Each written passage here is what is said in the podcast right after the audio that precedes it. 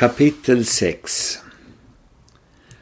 Skynda vidare, japanerna söker er. Innan jag lämnade mitt hem där jag trivs så utmärkt uppmanade jag min portvakt som skulle visa mig vägen till den by där jag skulle möta mina vänner och som skulle bära en börda att hålla sig absolut tyst under vägen. Han fick inte ge ett knyst ifrån sig. Ja, jag ska vara tyst, lovade han och tycktes själv inse faran för upptäckt. Både i byn där jag bodde och på andra platser runt omkring stan fanns ju japanska vaktposter utsatta. Jag fruktade också att den stora och tunga porten skulle gnälla och skrika när vi öppnade den så att jag genast i början av min flykt skulle bli upptäckt och kvarhållen. Vi lyckades dock komma ut genom porten utan att bli uppmärksammade och med hjärtat i halsgropen började vi den spännande och riskabla smygningen genom de japanska bevakningslinjerna. Vilken stund som helst kunde vi ju gå rakt i famnen på en post och vårt företag vore då dömt att misslyckas. Stigen var ojämn och stenig och vi snubblade och snavade i mörkret.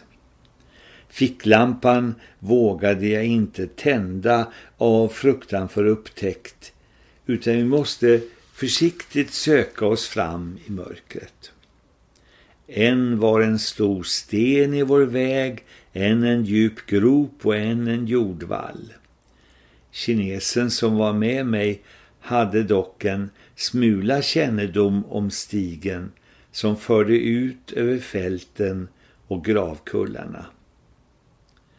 Efter en stunds vandring i mörkret blev min vägvisare som bar bördan trött och anfodd och började hosta och harkla sig. Han led ju också av astma. Genast skyndade jag fram och stötte honom i ryggen. Du måste vara tyst, viskade jag med eftertryck. Inte ett ljud. Ja, ja, svarade han. Jag ska vara tyst. Så fortsatte vi en stund igen under det vi spänt lyssnade efter varje misstänkt ljud och med blicken sökte genomtränga det kompakta mörkret.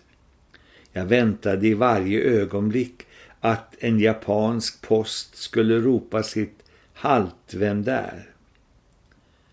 Tyst, vad hörde jag?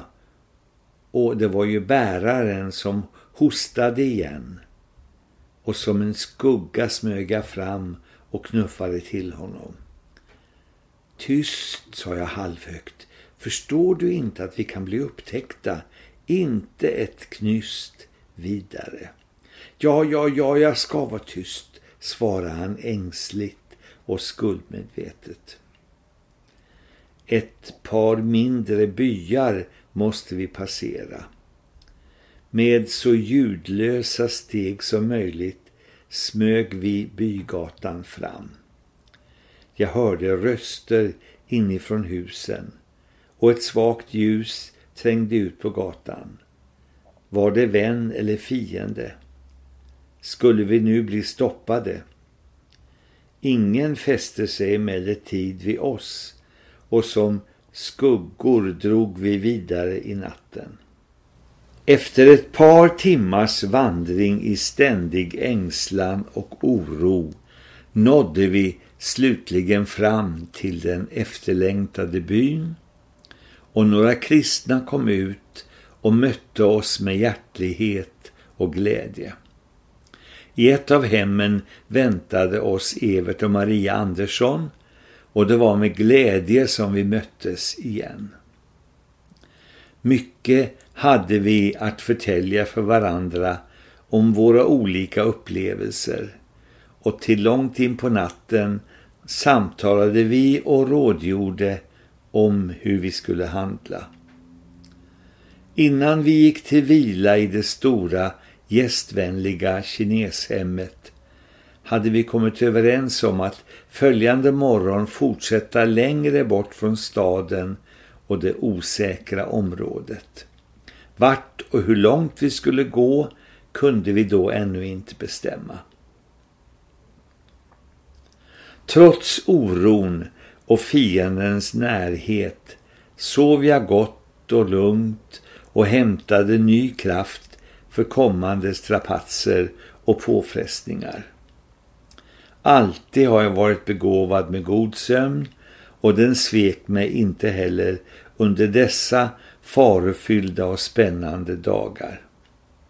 Ja, mina vänner Anderssons till och med smått anklagade mig för att jag sov hela nätterna glömsk av tjuvar och lurande faror. Jag var dock glad över denna goda sömn och behövde den väl också för att utan allt för stor svårighet kunna uthärda i nöden och ansträngningen. Följande morgon gick alltså färden vidare.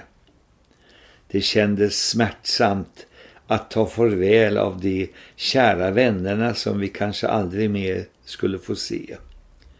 Det var inte utan att en tår glänste i ögonvrån när vi hälsade varandra med frid, frid. Hur egendomligt kändes det inte att vara på väg bort från arbetsfältet och de vänner som man kommit att älska och blivit ett med. Väl hade jag många gånger förr varit på väg bort från staden och missionsstationen men jag hade då alltid haft den möjligheten att vända tillbaka dit. Men hur var det nu?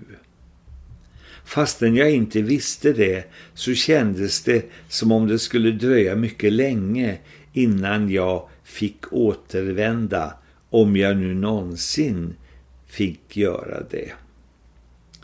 I fjärran såg vi staden Tengye där japanerna nu var herrar.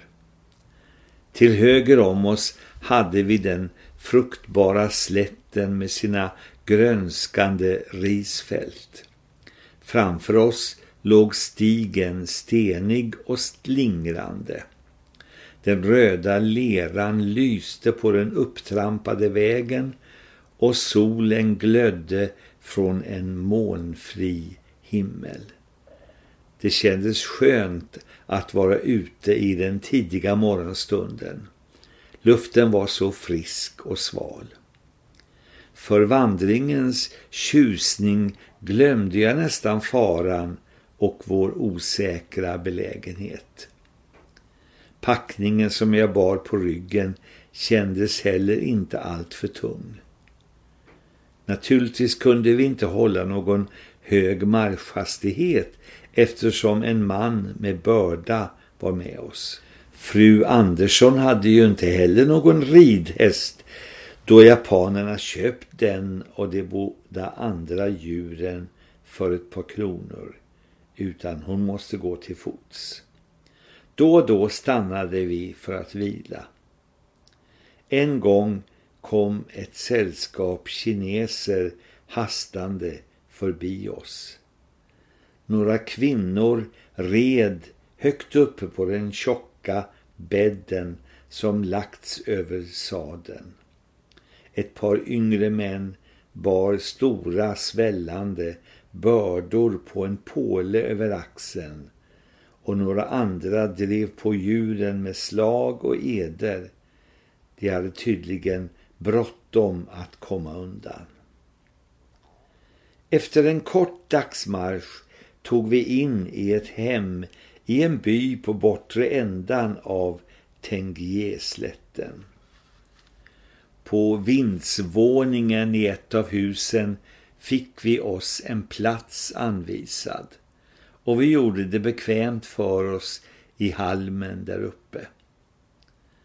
Värdfolket visade förståelse för vår belägenhet och gjorde allt för att vi skulle få vad vi behövde. Mitt i natten väcktes vi av ett våldsamt bankande på porten. Förskräckta rusade vi upp och undrade vad som stod på. Evert Andersson och jag gick ner för att höra efter vem som bultade. En bekant stämma svarade utanför och vi gläntade på porten. En av de trogna evangelisterna stod där utanför, en bild av skräck och fasa.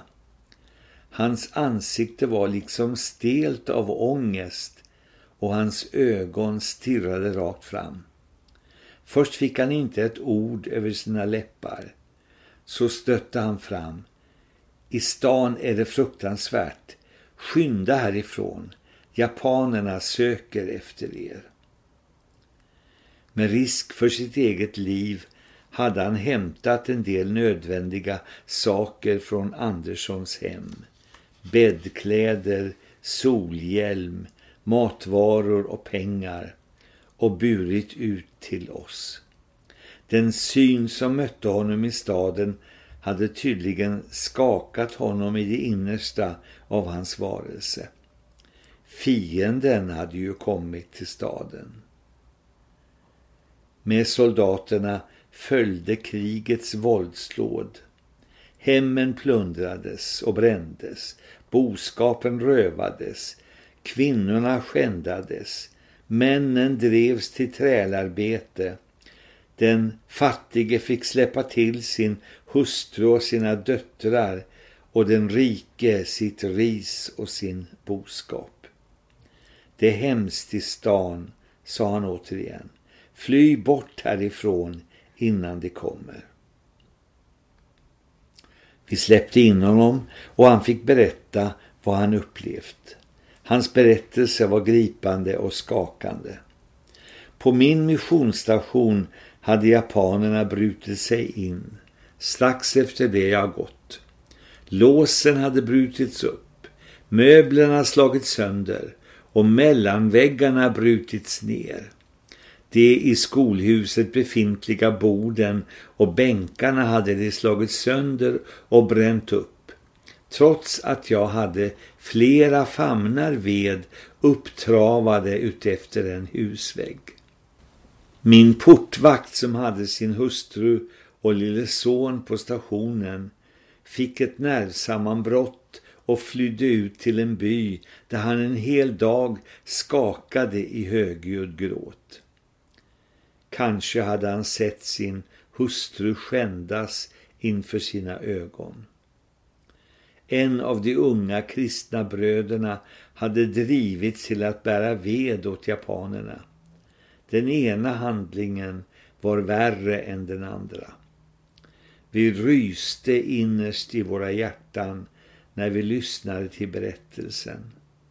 Krigets fasansfulla verklighet stod inför våra ögon och vi kände något inom oss som drev oss att fortsätta vidare, längre bort från förödelsen och våldet. Följande dag fortsatte vi därför flykten i den tidiga morgonen och vi hade den stora lyckan att av en bonde få köpa två små magra hästar så att fru Andersson kunde få rida på den ena och packningen läggas på den andra. Bonden lärde mig också hur en börda skulle surras för att den skulle sitta väl fast trots alla skakningar och brytningar. Till att börja med var det inte så lätt, men jag lärde mig snart den invecklade konsten. Det föll sedan på min lott att följa och driva på packhästen. Vi var inte de enda som var ute på vägarna dessa dagar. Många andra hade fått dela vårt öde. Gripna av fasa flydde människorna bort från sina hem. Vägarna fylldes av flyktingar från de mest skilda trakter. Alla skyndade österut. Somliga bärande några sotiga kokkärl andra ett knyte med de få räddade tillhörigheterna. andra åter ledande ett barn vid handen. Deras tankar gick med saknadens smärta tillbaka till familjelivets ro och fredens värv och i en skräckens gastkramning upplevde de på nytt skövlandet av sina hem, förlusten av sin egendom och skingrandet av familjen. Jagade av hemska minnen drog de vägen fram mot det ovissa och okända. Tunga var stegen och lång var vägen där de drabbade av ödet och slagna med missmod styrde bort från det som de lärt sig älska och värdera. Hoppet svek dem och förtvivlans nattmörker slöt sig omkring deras själar. Tyngre blev stegen och ändlös var vägen. De stapplade och föll och blev liggande där i fallit.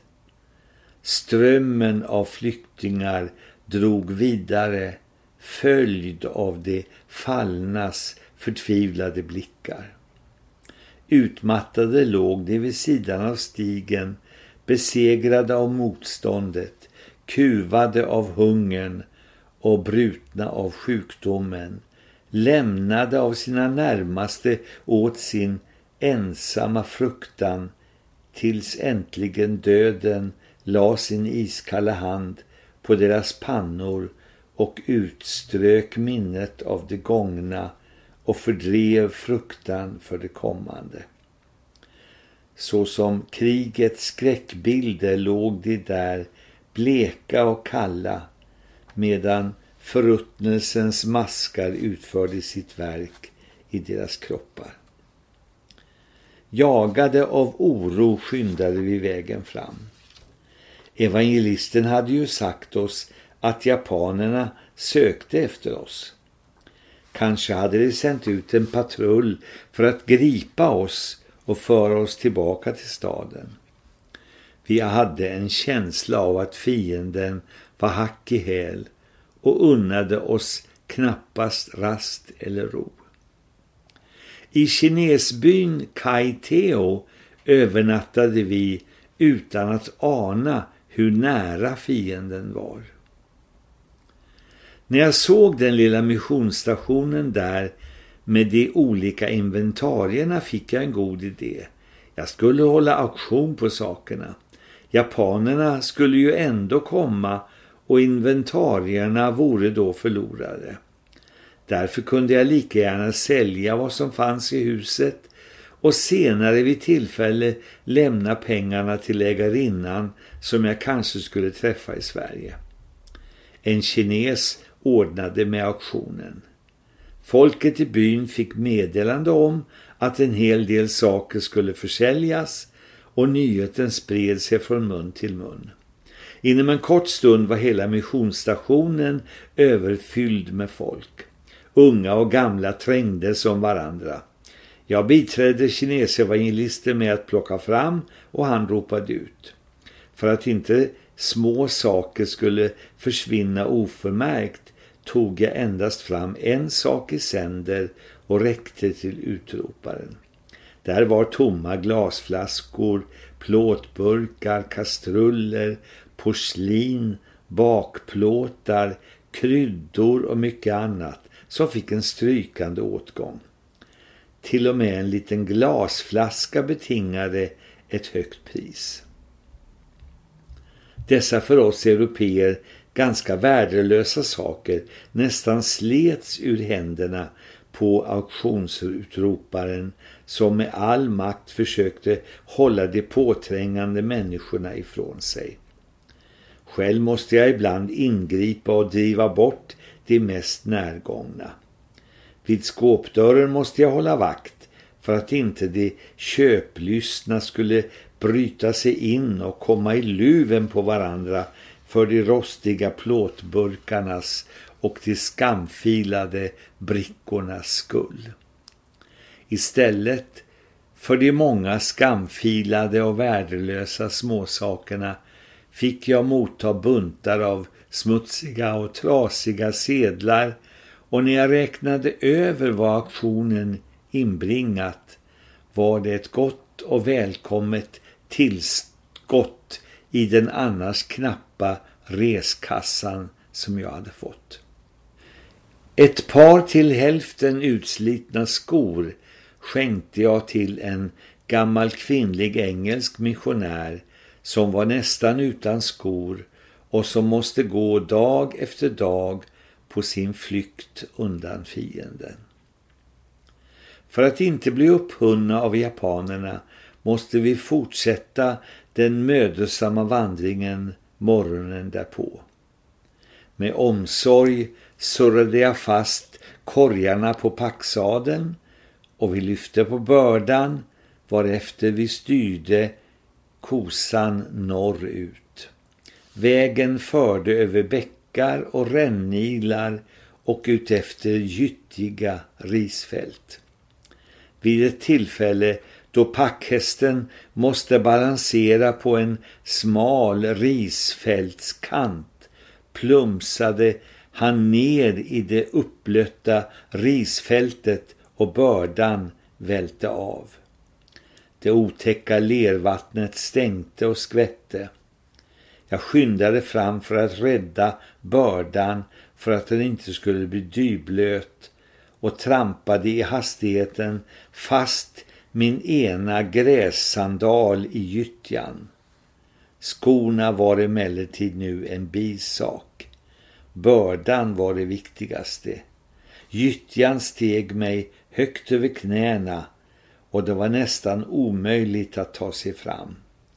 Slutligen lyckades det dock att få upp bördan på det torra och vi kunde fortsätta färden efter det lilla missödet.